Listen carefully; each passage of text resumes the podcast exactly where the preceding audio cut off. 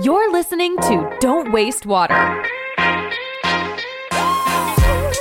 You do see a lot of other people involved in this field who you will see them say, oh, these are the normal contaminants. We're just going to use industry standard processes to deal with them.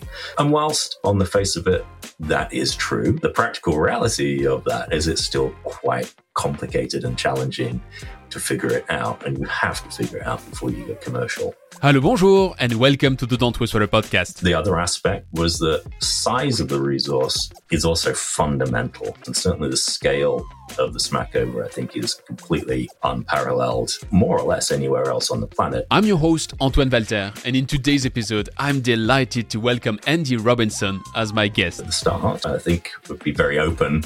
It was let's throw everything against the wall and see what sticks, because there are so many different ways that you can think about selectively extracting lithium from a continuous brine stream. Andy is the president and COO of Standard Lithium. The difference between running processes in a laboratory to then actually running a real continuous process with the real brine that you're going to be processing in the commercial plant, those are night and day. They genuinely are. Standard Lithium coins itself America's 21st century lithium company, and indeed, they shall become the first lithium developer in the world to produce direct extracted lithium at a commercial scale in El Dorado. It's now several weeks that we're exploring together the depth of the lithium world, and we've heard quite a lot of things about direct lithium extraction or DLE. For instance, we've heard from Chris Moreno, the very recently appointed CEO of Vulcan Energy Resources, how DLE or the DLS, the absorption has been around for a long time commercially. In fact, at the moment, as we understand it, absorption accounts for 10% of the lithium supply globally. So that definitely, underneath the DLE umbrella, is commercial. And yet, you've heard many of my other guests on that microphone discuss with me how DLE is not yet commercial and might be the next big thing, assuming it gets to that commercial scale. So, where's the truth? Well, everybody's right here. What Chris Moreno refers to is that in Argentina and China, companies have been using DLE as one step of the lithium extraction process while still leveraging evaporation ponds as a sequel step.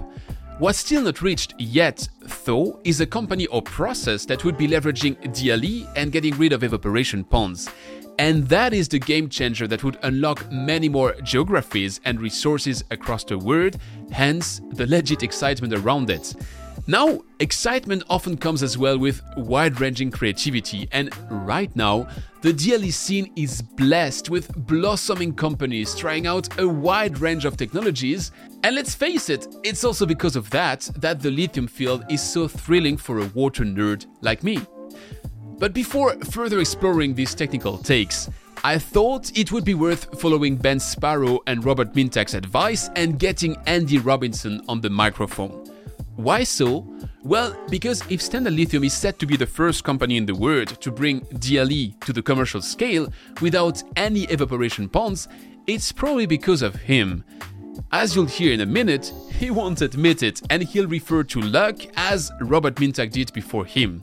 But still, from picking the right place to go all in on DLE, to testing out a bunch of processes from lab to demo scale continuously over the past three years, to the next steps on the horizon from lithium carbonate to hydroxide conversion and to carbon capture, it takes a sound methodology and a cool head approach, which can probably inspire many in that field.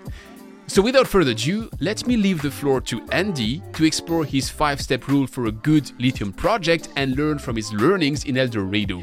Remember, though, if you like what you hear, please take this episode and share it with a friend, a colleague, your boss, or your team, and I'll meet you on the other side.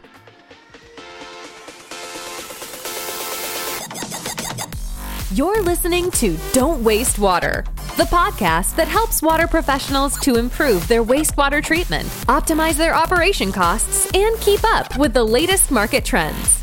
This podcast is brought to you by GF Piping Systems.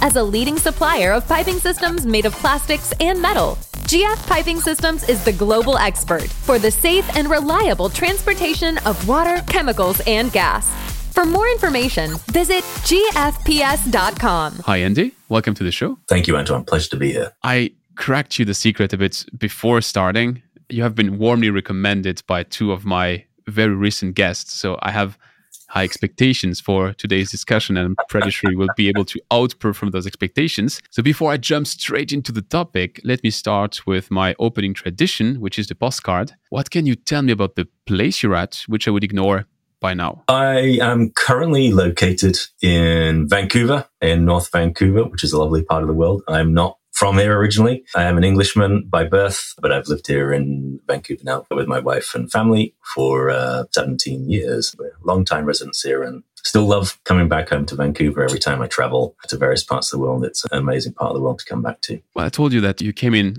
warmly recommended. Let me just let you listen to what Robert Mintak told me. My associate, Andy Robinson, Dr. Andy Robinson, he's probably if not the top in the top two on the direct lithium extraction globally. So, how does one get in the top two in lithium extraction globally? Hard work and time served, to be honest, Antoine. I've been working with Robert now since 2014, so we have a long track record. And through that entire history of working in the lithium industry, we've been solely focused on using modern extraction processing techniques to get lithium out of an existing resource that is being processed and developed using conventional brine evaporation techniques. So that was in the Clayton Valley in Nevada in the US. And then since 2017 onwards, working in the Smackover Formation in Arkansas and more recently in Texas to trying, testing, breaking every single type of lithium extraction technology that's available, creating our own, using other people's, etc. And really just spending the time, the bench scale in, in the laboratory, literally sort of test tube, beaker scale, right the way through to where we are right now, which is a very large demonstration plant, which runs 24 7 in Arkansas and just about to moving towards commercialization, like making it even bigger again yet. I would argue with Robert whether I'm one of the experts. We've just been lucky.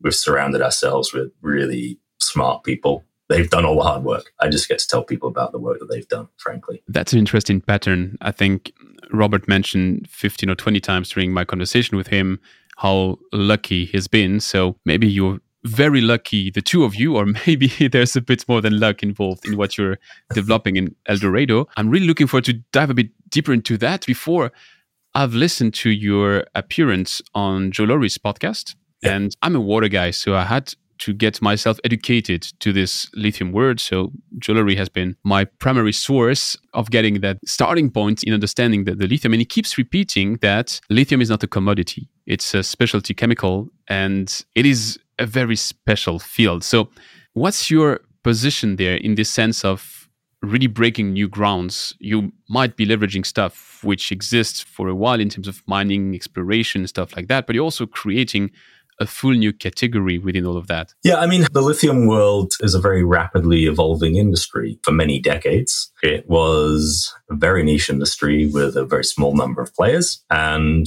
processing techniques and the products that they made were very carefully tailored the entire industry is undergoing a revolution, frankly, in terms of the amount of lithium which will need to be produced over the next several decades to enable electrification and energy transition story, which is happening around the globe.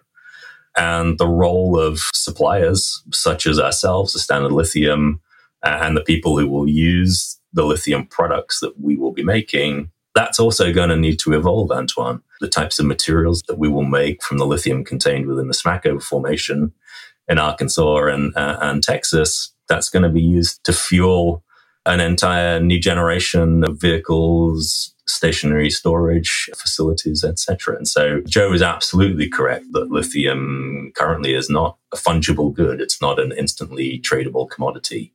It is still very much a material is made by a producer and then it is qualified and used by an end user in their particular process, whether they're making cathode materials or whatever they're using the lithium chemicals for. So there is still very much a buyer seller relationship, which is not there in a normal sort of commodity type relationship. But it will evolve. I'm not really not going to sit here and try and predict where that relationship will sit in five years' time or 10 years' time, other than say our function as Standard Lithium is to find resources, build the technology to extract those resources and turn them into a very high purity end product that potentially can be sold to multiple different eventual consumers of that product. There's a long way to go, Antoine, in the industry as a whole. It will evolve and develop over the next few decades for sure. You mentioned your project in the Smackover formation. If I'm right, you're the person who pointed that place and said, that's where we have to go. So what indicated you that was the best place to start that journey? And what were you looking for? What were these indicators which put you on the way? There's a couple key things there. One is clearly indication of grade. So whilst we are you're right we're a water processing business it still has to have a mining mentality. And as, as with almost everything in mining grade is king the concentration of the thing that you want to get out of the stuff that surrounds it is still extremely important because it's a very fundamental lever on the economics of extracting that particular material. So grade is very important. And there was a wealth of historical data throughout the Smackover Formation that pointed towards a very significant lithium grade contained within the brines. So there was enough data there to point that, okay, grade looks to be very favorable there. The other aspect, and again, I think this kind of came from Robertson Mine experience working in the Clayton Valley in Nevada, was the size of the resource is also fundamental. A very small, high grade resource could be good, but it's not a great story to tell when you're trying to build a large company like Robertson Mine's job and ambition is to build a very large lithium producing company for the North American market. And so you need a very large resource. And certainly the scale of the Smackover, I think, is completely unparalleled, more or less anywhere else on the planet. To the best of my knowledge, it truly is a gargantuan resource. The other thing then is a little bit more arcane and a bit more technical, which is I've spent a large amount of my sort of professional career working in and around groundwater resources. And so I always, whenever I think about how to envisage a fluid based resource. I always, given a preference, would want it to be in a porous media formation rather than a fractured media formation. That means the distribution of the resource, the way it which behaves when you induce a pressure gradient on it, when you try and pump it or put it back into the formation. In a porous media, it's much more predictable. You can understand how it will behave over not just days and years, but decades and centuries potentially. And the Smackover formation, again, is geologically fantastic in that regard because in the key horizon, it's almost a perfect oolitic limestone. It's just this beautiful, granular, porous medium that behaves very predictably. And therefore, when we think about resources, it's much easier to understand and to predict its behavior. So those are some of the aspects. As a project developer, we always think about permitting, stakeholder approval, how receptive are the people who live in the area and actually own the resources? How amenable are they going to be to people turning up from Canada, particularly people with funny accents like mine, saying, Hey, we'd like to do something in your backyard. And Southern Arkansas and East Texas certainly tick the boxes there for us as places they're certainly open to resource extraction and processing type industries because there's so much of that goes on there. And then one of the reasons that we also kind of ended up where we did was that there's this amazing history of brine processing in the area in southern Arkansas. There's this hidden industry that even most people in Arkansas have no idea is actually there. But, you know, 40% of the world's bromine comes from the Smackover Formation brines. And so there's this very well established regulatory environment where it's well understood that you can drill a hole, drill a well into this formation. You can pump a brine solution to the surface. You can extract a mineral. Historically, in the case, it's been a bromide ion has been removed to make elemental bromine. And then you can put that same bromine-less or bromide-less brine back into the formation again. And they've been doing that for six decades. So it lends as a very high degree of stakeholder and regulatory support where people are just familiar with the concept that, oh, yeah, you're going to pump something out, extract some value from it, and put it back where it came from.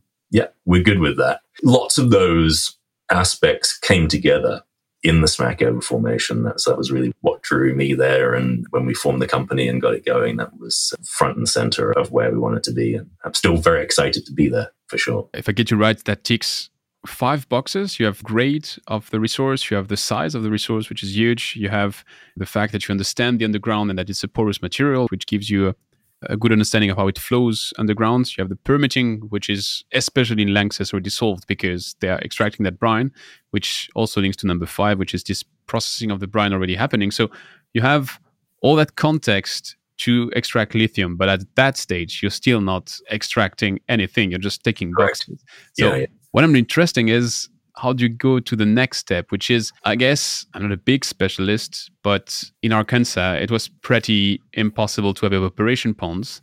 Yes. So that was lending itself to DLE.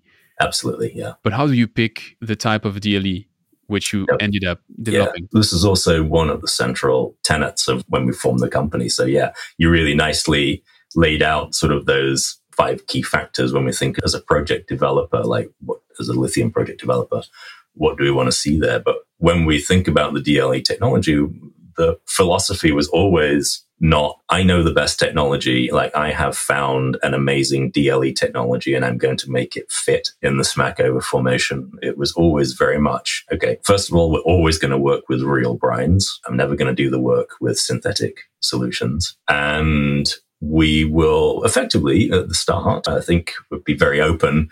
It was let's throw everything against the wall and see what sticks because there are so many different ways that you can think about selectively extracting lithium from a continuous brine stream. And so we honed in, we tried lots of things and lots of things worked. You can get a lot right. You can make almost anything work at a bench scale. So almost all technologies look fantastic on the bench scale for the most part.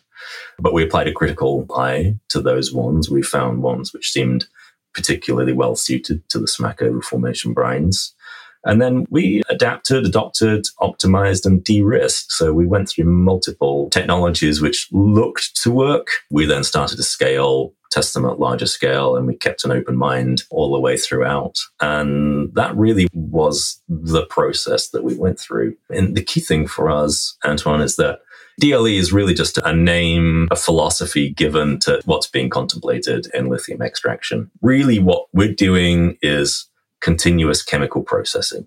DLE, in my mind, encompasses absolutely the entire flow sheet, frankly in a lot of sort of DLE providers, it's just kind of one unit operation inside a multiple unit operation flow sheet. In my mind, it's an integrated chemical process from the start to the finish. And that's been very much the attitude that we take. And that's why we spent, frankly, a lot of money of our shareholders' money when we designed and built this large demonstration plant and installed it in El Dorado. It was a relatively you know, aggressive bold move on our part. We spent a lot of the money that we had available to us as Standard Lithium at the time to do that. But it was absolutely so that we could try to integrate a continuous flow sheet at that plant using real brine every single second of the day.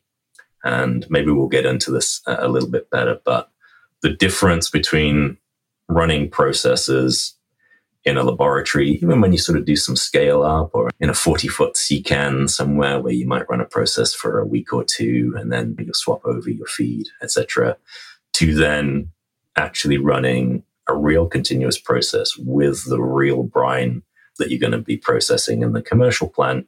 Those are night and day.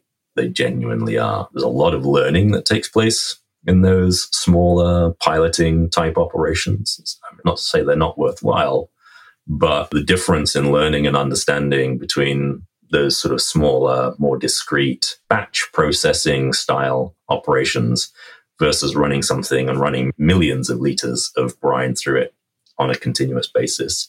And that's real brine, which varies. Natural feedstocks vary over time. Like you see changes even at a coarse scale.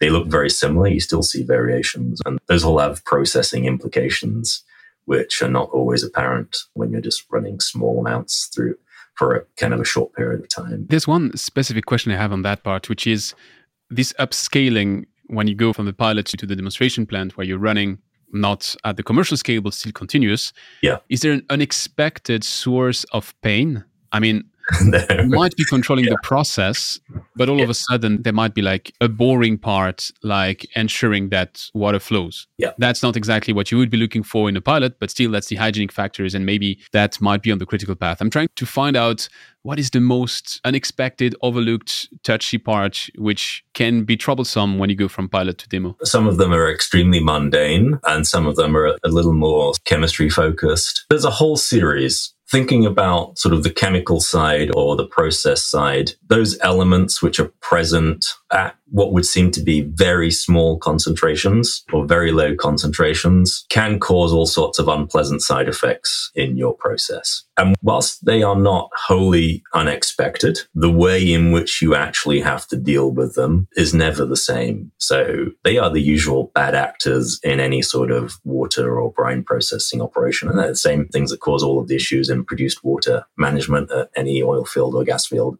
around the planet. But there are things such as silica, iron, manganese, sulfur compounds, etc. These things are present at low levels in almost every natural brine feedstock. And where you are running a continuous chemical process, they have an effect. And so understanding exactly what effect they will have, and it may not be on the lithium extraction part, it may be some other part of the flow sheet understanding the real effect of those is hard to estimate ahead of time and problematic and challenging to deal with to actually create a solution that will work at the commercial scale. Because again, these are things that you have to deal with on a continuous basis. They are always present and they are always slightly fluctuating, and therefore you need a flow sheet. And so you do see a lot of other people involved in this field who you'll see them say, Oh, these are the normal contaminants. We're just going to use industry standard processes to deal with them. And whilst on the face of it, that is true, the practical reality of that is it's still quite complicated and challenging to figure it out. And you have to figure it out before you go commercial. Like, otherwise, your plan will not work. So that's one of those sort of the chemistry aspects. On the sort of the more mundane side, managing suspended solids is always an issue. It again sounds incredibly simple and straightforward. Hey, you just filter it. It's not that simple and straightforward in the real world on a continuous basis. So that's always a challenge. And then one of the other aspects is whichever technology you would end up using, whichever combination of unit and process operations that form your flow sheet, there is a lot because you're constantly processing a flow with changing chemistry all the way through your flow sheet. There's a lot of instrumentation, monitoring, and control. And you're in an aggressive environment. Like you are dealing with a fairly hostile brine. And in our case, it's relatively straightforward in its chemistry, but you still have to control the process and things like sensors, pumps, inline online measurement, etc., all play a role in process control. And so building a robust flow sheet where the control systems don't get fouled, where you can control flow rates, pH, conductivity, turbidity, all of those things in real time, because you need to understand those things to build a, an operating chemical process. Those are also things that go wrong a lot. And so we've spent a lot of time figuring out, okay, what equipment actually works in this environment? And again, it's not what equipment works for a two or three week campaign of testing. It's what equipment works day in, day out for almost three years now. We've been really lucky, right? So because we are effectively piggybacked into LANXESS's operations, they have six decades of operational history in processing brines from the Smackover Formation for bromide to bromine conversion.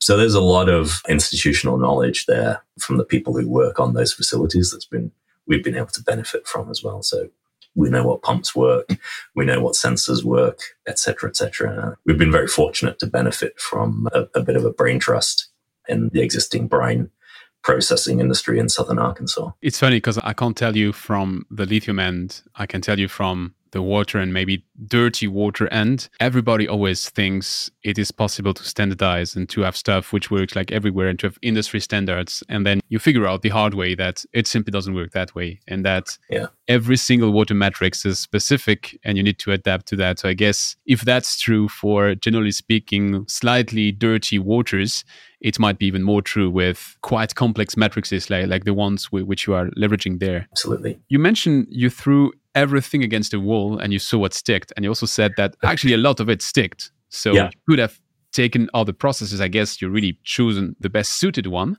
Yeah. Which at the heart of it is an adsorption, and you're using, if I'm right, a ceramic adsorbent.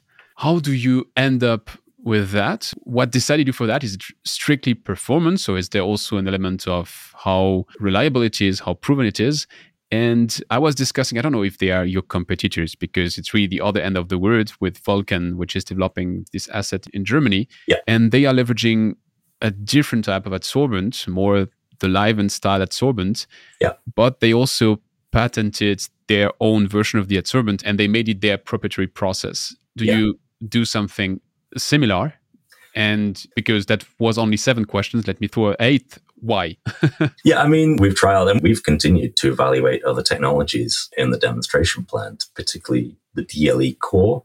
And when we're selecting materials for use in the lithium extraction part, we are concerned with fouling. We're concerned with how the lithium selectivity over time is also extremely important because one of the real benchmarks, if you like, of whether the process works is not necessarily the total capacity of the lithium absorption on your material, but how selective it is versus all of the other materials that you do not wish to carry through your flow sheet. In our case, we're in a very calcic brine. The brine is hosted in the limestone, right? So we have a very calcic brine. So it is how does the material select for lithium against calcium, against sodium, not just for 10 cycles, but for hundreds or thousands of cycles. Uh, And so, because the material has to have longevity, every material that you select, and most of the materials that you looked at, whether they're proton activated, deactivated, whether they're elutimil materials like the Livent material, they all have fantastic performance out of the box. They all look amazing in the first few cycles. And then eventually you see capacity performance always asymptotes. There's just some sort of baseline performance over after 10, 100, 1,000, 2,000 cycles. And so you need to use a material which behaves the same in a predictable manner because you have to run a chemical plant. At the commercial level, you need to have a process which basically does the same thing every minute of the day because you need a team of operators to operate that. You can't have a team of 200 scientists constantly tweaking the process to make it work for the brine feedstock. You have to have a consistent brine coming into your plant, and you need a process that a team of operators can actually work. They can run the plant, and the process will not take care of itself, but it has to keep on doing the same thing day in, day out. You can't have something that works one day and then doesn't work the next. So, the choice of material that's certainly guided a lot by does it work over the long term? And so that ceramic adsorbent you're leveraging, is it yours? Or is it something you're taking from the market? It's been leveraged off academic knowledge. We have made our own materials, and we've also been using materials which are available out of the market as well. So there's a kind of a combination which is which is in play at the plant. Yeah. When I discussed with Ben Sparrow, he theorized that as generation one and generation two. Generation one being the one which you can backwash with water, and generation two being the ones which you can backwash with acid. So you're generation two. When I proposed that theory to Robert, he was a bit more nuanced. Yeah. So where yeah. would you sit?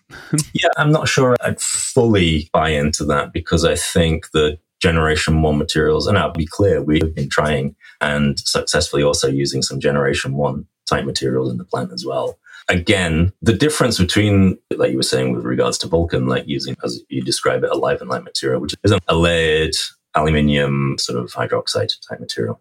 That has been modified and adapted many times successfully over the last few decades. So I think there are now some very clever adaptations that have been made as to how that material is, the form factor, how it's packaged, like what resins it's kind of placed into, all of that. So the way in which it can be applied has certainly evolved uh, and changed. And then again, with sort of the ceramic materials, like whether ours, we've been using a titanate based material and there are manganese based materials, etc.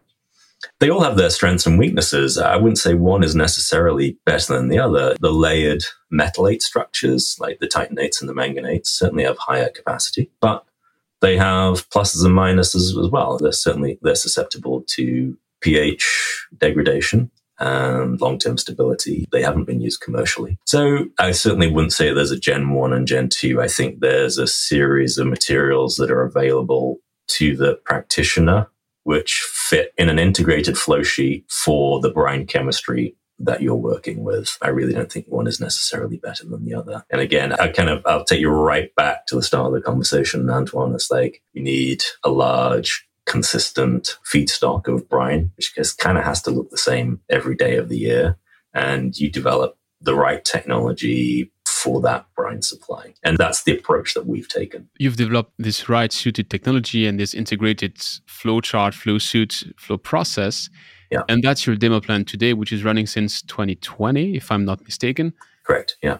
You are setting yourself up for the full scale. What will change between your process today and the one you'll have in the full scale? The only real change will be that in the full scale plant, there will be a recycle stream from the carbonation plant back into the front of the facility. That will probably be about the only major sort of, if you like, integrated flow sheet change relative to what's running in the plant right now. Because what we've got running in the plant basically is a small commercial facility, effectively. It's just we don't sell any of the products that we make. We just run it on a continuous basis to, to understand the process. But the change from the commercial plant yeah, for the most part, it's just going to be more of the same. So it's going to mostly we've tried to use vendor supplied equipment in the plant right now. We have tried to invent as little as possible, to be honest, so that we can buy the same equipment,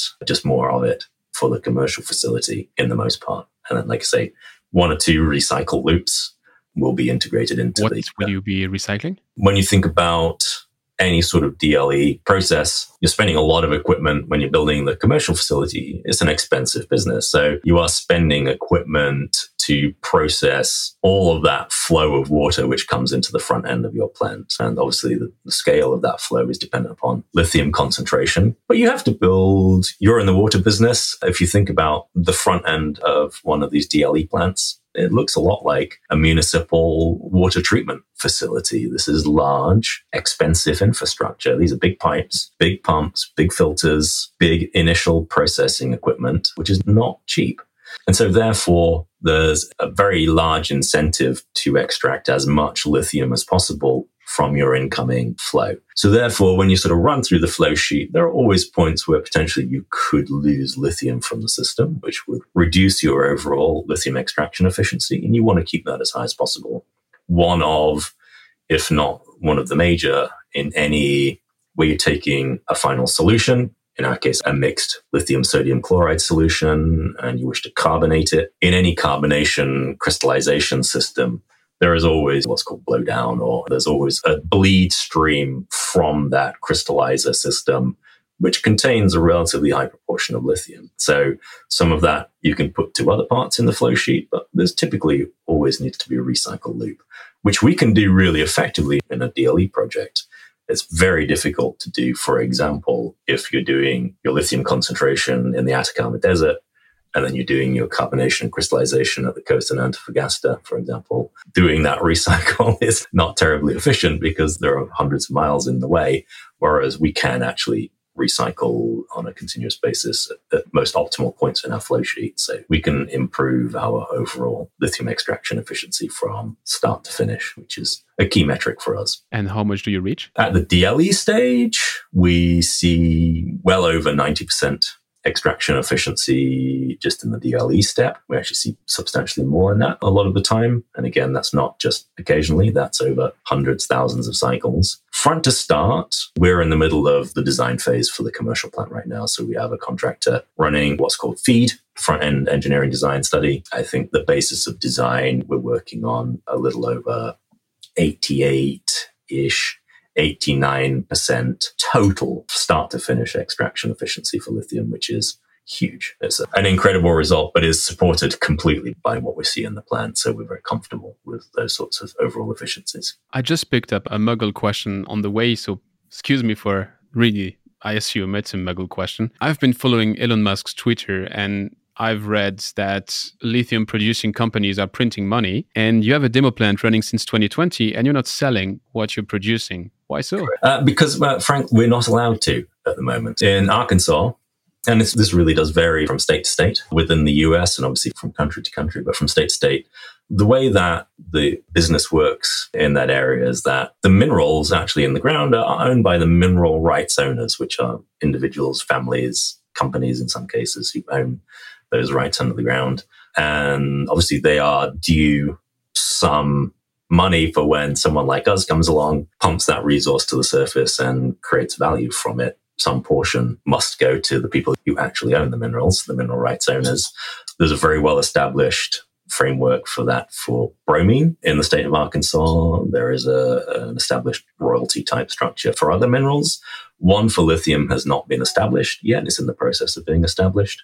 Until that is finalized, we can't sell the product because right now there's no way that we can then effectively provide the financial feedback to the mineral rights owners. So, right now we discussed your extraction process. You have a brine at the entry, which you run one, two, three times, depending on how it drops out. You get this 88% extraction over the entire process, might be even north of 90%, which is really impressive. Yeah. That is all set up. You have this feed study done by Koch Engineering, if I'm right, which yeah. is ongoing, which is going for this full scale. And you could be stopping there and you could be producing lithium, and that would be already a significant step forward for that industry worldwide and in North America. But you're not stopping there. You have pilots ongoing. You are looking at conversion from lithium chloride to hydroxide. Correct. You're looking at carbon capture. Correct. I mean, conversion, I would expect it to be maybe a more conventional pilot, like something which, I mean, would be rocket science to me, not rocket science to you. Carbon capture sounds like really next step in terms of what you try to achieve there. So why do you make your life so difficult? yeah, I mean, a great question. and the team might ask me the same question many days of the week as well. So, I mean, a couple of different things there. So, one, again, sort of take you back to the start of the conversation. One of the reasons why we really like the Smackover is its scale. When I talk about the feedstock coming into the demonstration plant right now. The amazing thing is that when I move 30 miles to the west to our southwest Arkansas project or when I move another sort of distance over the state line into Texas to look at those, the feedstock looks basically the same. The brine composition and quality is effectively the same in all of those locations. The lithium grade improves significantly. So the quality of the resource improves as I move westward. But that means that we have effectively the development plan that we're working on and aim to execute over really the next decade is to get the first project built, scale and then replicate uh, across the same resource with this, effectively the same feedstock and the same technology to process the brine. But the conversion part on the end, that really does differ because there is definitely a market for both materials, whether it's lithium carbonate or whether it's lithium hydroxide. And certainly when we think about the North American automotive market, I'd say has a slightly different psychology maybe than is present for some of the Asian sort of car manufacturers or for the European car manufacturers, where the concept of range and power density is maybe slightly more important in North America than elsewhere. So you're seeing certainly amongst the larger automotive OEMs in North America as there's a little bit more emphasis maybe on those high nickel cathode materials to produce more energy dense batteries, better power generation, etc. And those all require a hydroxide product to create those high nickel cathode materials. So when we think about the development plans for the company, and we will need to have a range of offerings, so carbonate and hydroxide for sure. The carbon capture one is that was just one of those sort of slightly serendipitous instances where we were introduced to the technology, which is developed out of Norway. And it's a membrane based technology. We use a lot of membranes in our plant. There's a very high degree of comfort with membrane technology amongst our technical teams. And one thing, whenever you are running a crystallization business, which we will have to use, we're going to have to crystallize products, you will always end up burning natural gas somewhere in your flow sheet. So you will always be generating CO2 emissions from what we are going to build over the next few years.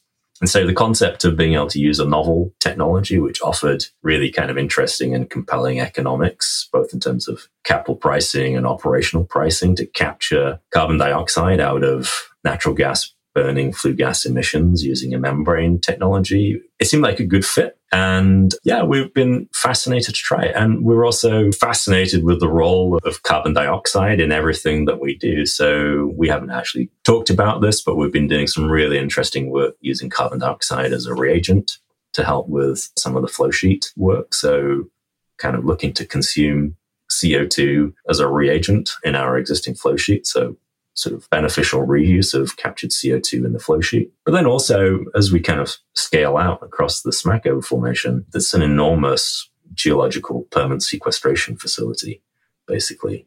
And we will be moving more fluid in and out of that formation once we're at full production than anyone else in the entire region.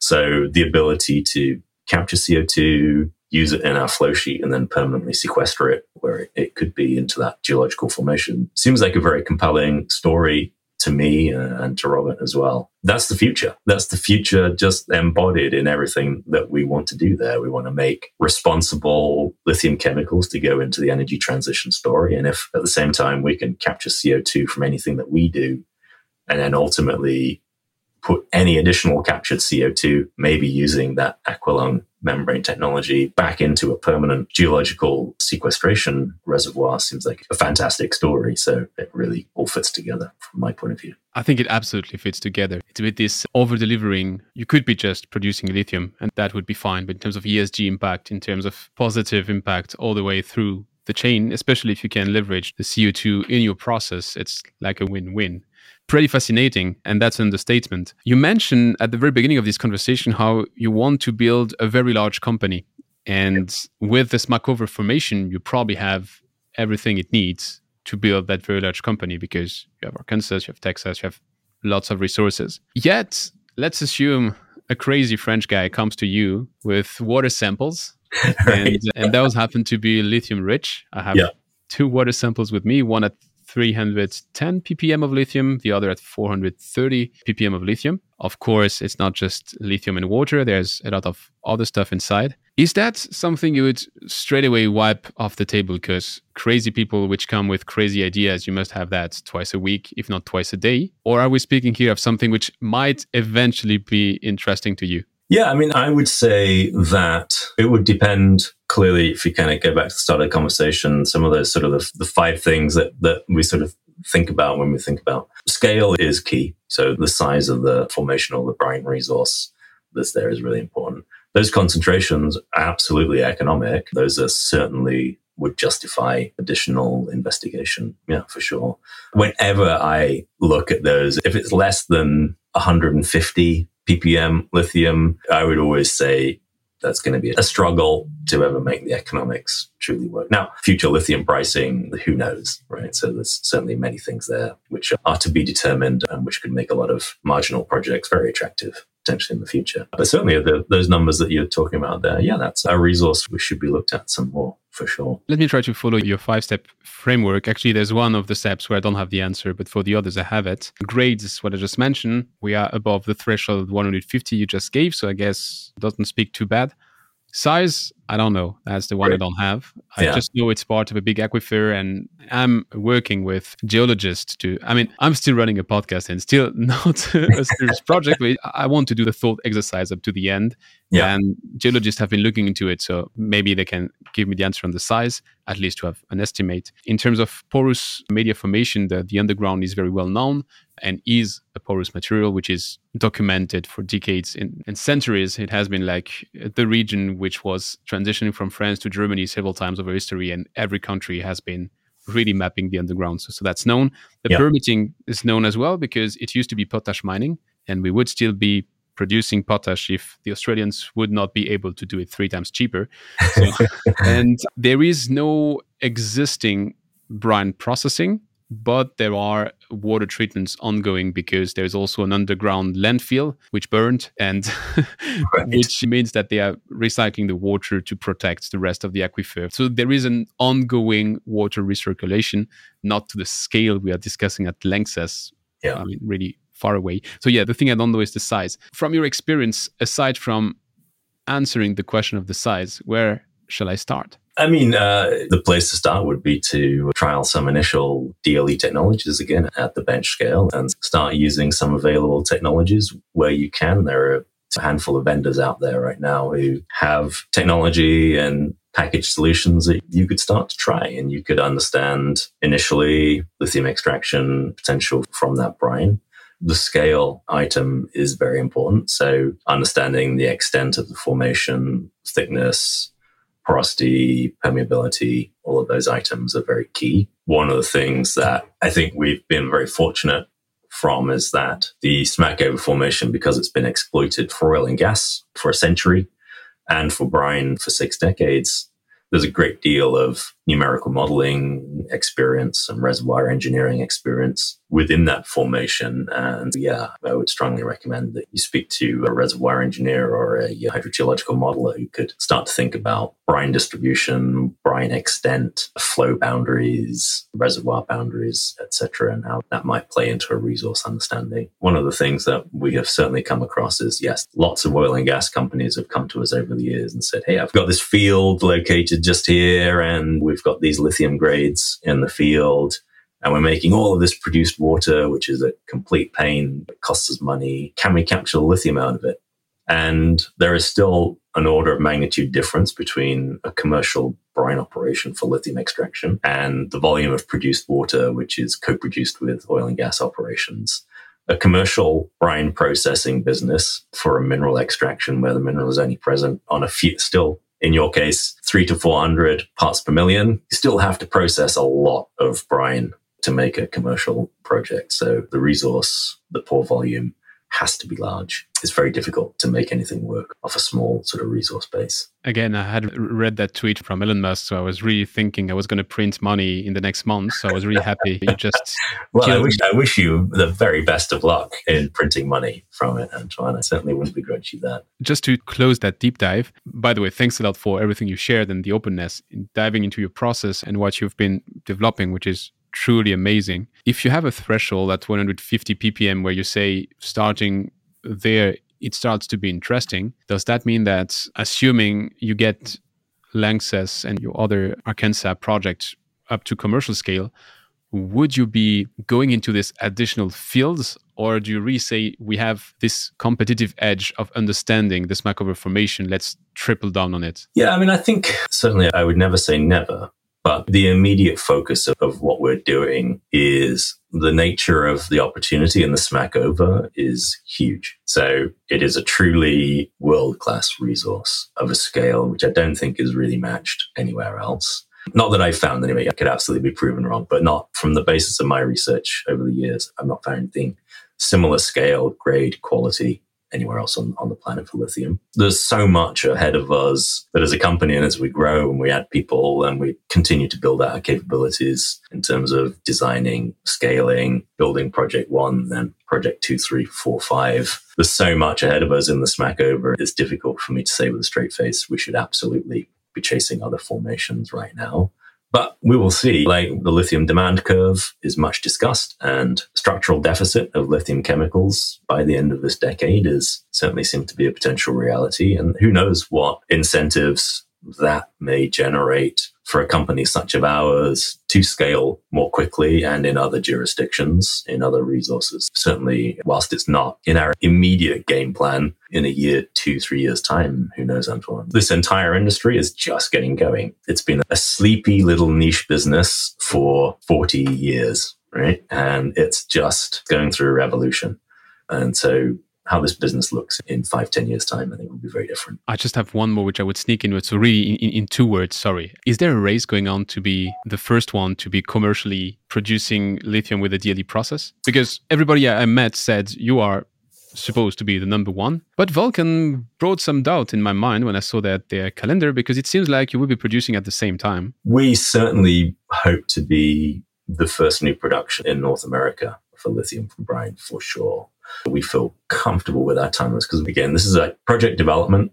Permitting is always on the critical path for most projects. It's the bit that doesn't get talked about. Like on a water podcast, there's an emphasis on the water and the technology and the processing. But as a project developer, permitting, stakeholder approval, stakeholder buy in, state and local government approval, and the permitting that fits in and around all of that story is at least as important. One of the amazing things about what we're doing in South Arkansas is that it's such a high level of support for what we do because we're effectively building inside the fence of an existing processing facility. Our permitting requirements are minimal because we're using the same infrastructure that's already in place. And so there's just some small permits that are relating to our process only, but we're there are no impacts. We don't have to drill any wells. We don't have to put any pipelines in or any of that. I would say I have a, a very good degree of certainty around some of my timelines because I know I don't need permitting or agencies or authorities to approve certain things before I can do then do certain other things. So I'm comfortable with our timelines. But I mean, I, we need all lithium that we can get, frankly. So, I mean, whilst I'd love to win the race, as long as we're soon, that's good enough. Well, Andy, I opened saying that I had high expectations because you've been warmly recommended twice and you over delivered on those expectations. So, thanks a lot for that. To round off, I just have very rapid fire questions, short questions, aiming for short answers. I'll try not to sidetrack. Still French, I can't promise, but I'll try.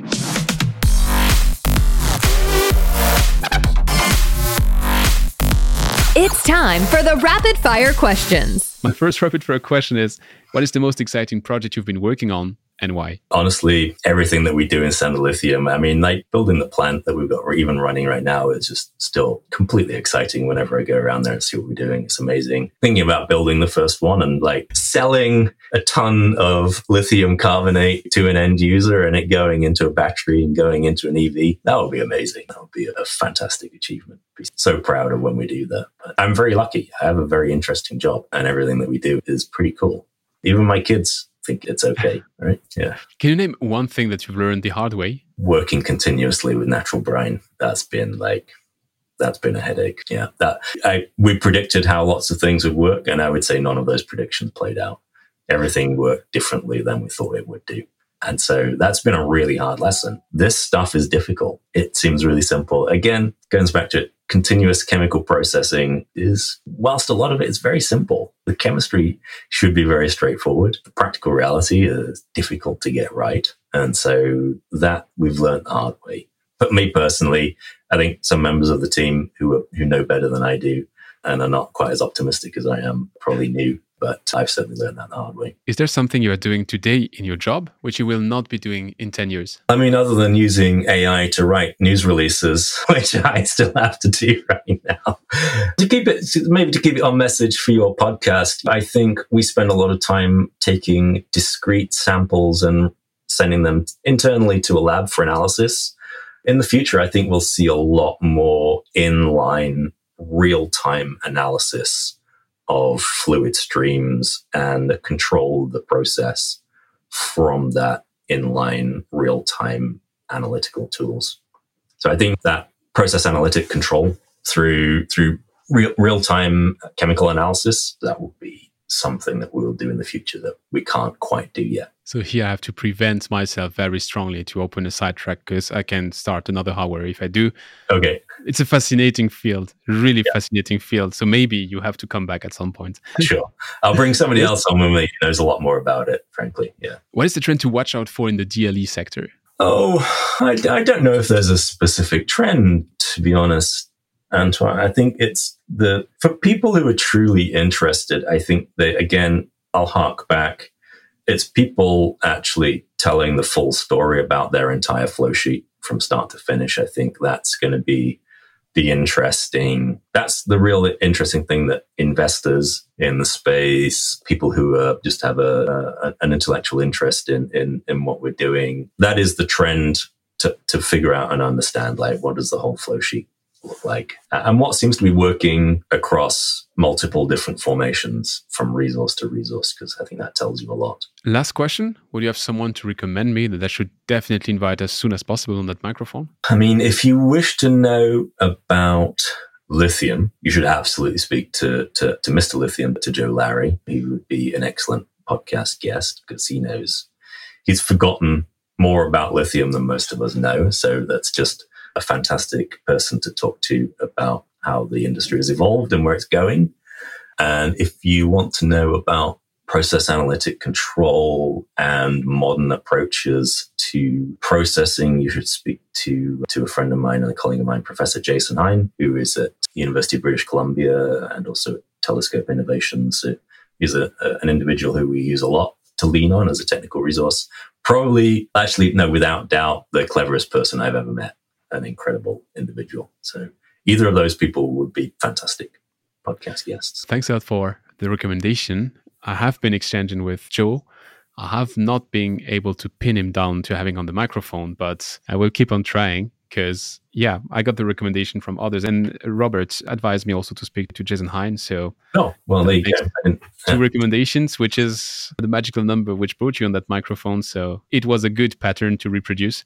Thanks a lot for the time you, you spent with me. Sorry, I was French and I took more time than expected. If people want to follow up with you, what's the best place for them to contact you? I mean, really through the Standard Lithium website, or I can always be emailed at a.robinson at standardlithium.com. But yeah, and always happy to interact with people who are interested. And uh, thank you. I'm fascinating interview and it's a pleasure to speak with you, Antoine. Truly. Again, my pleasure. So thanks a lot. And I stand my point. If you want to be back at some point, for instance, when your plant starts operating, I'd be happy to have you to discuss what you well, learned in the start. We should have a live podcast from the facility, and then we can actually run you through in real time Sounds a, lith- a lithium ion entering the plant and finishing up in a in a 100 micron particle of lithium carbonate. Well, a live podcast from the facility is definitely something I'd be interested to share with you, so I'll be following Standard Lithium's path for sure.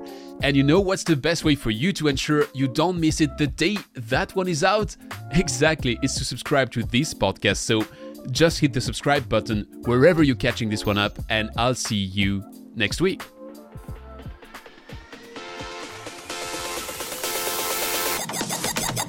Thanks for listening to Don't Waste Water. This podcast was brought to you by GF Piping Systems. Loved this episode? Head over to Apple Podcasts to subscribe, rate, and leave a review. See you next time.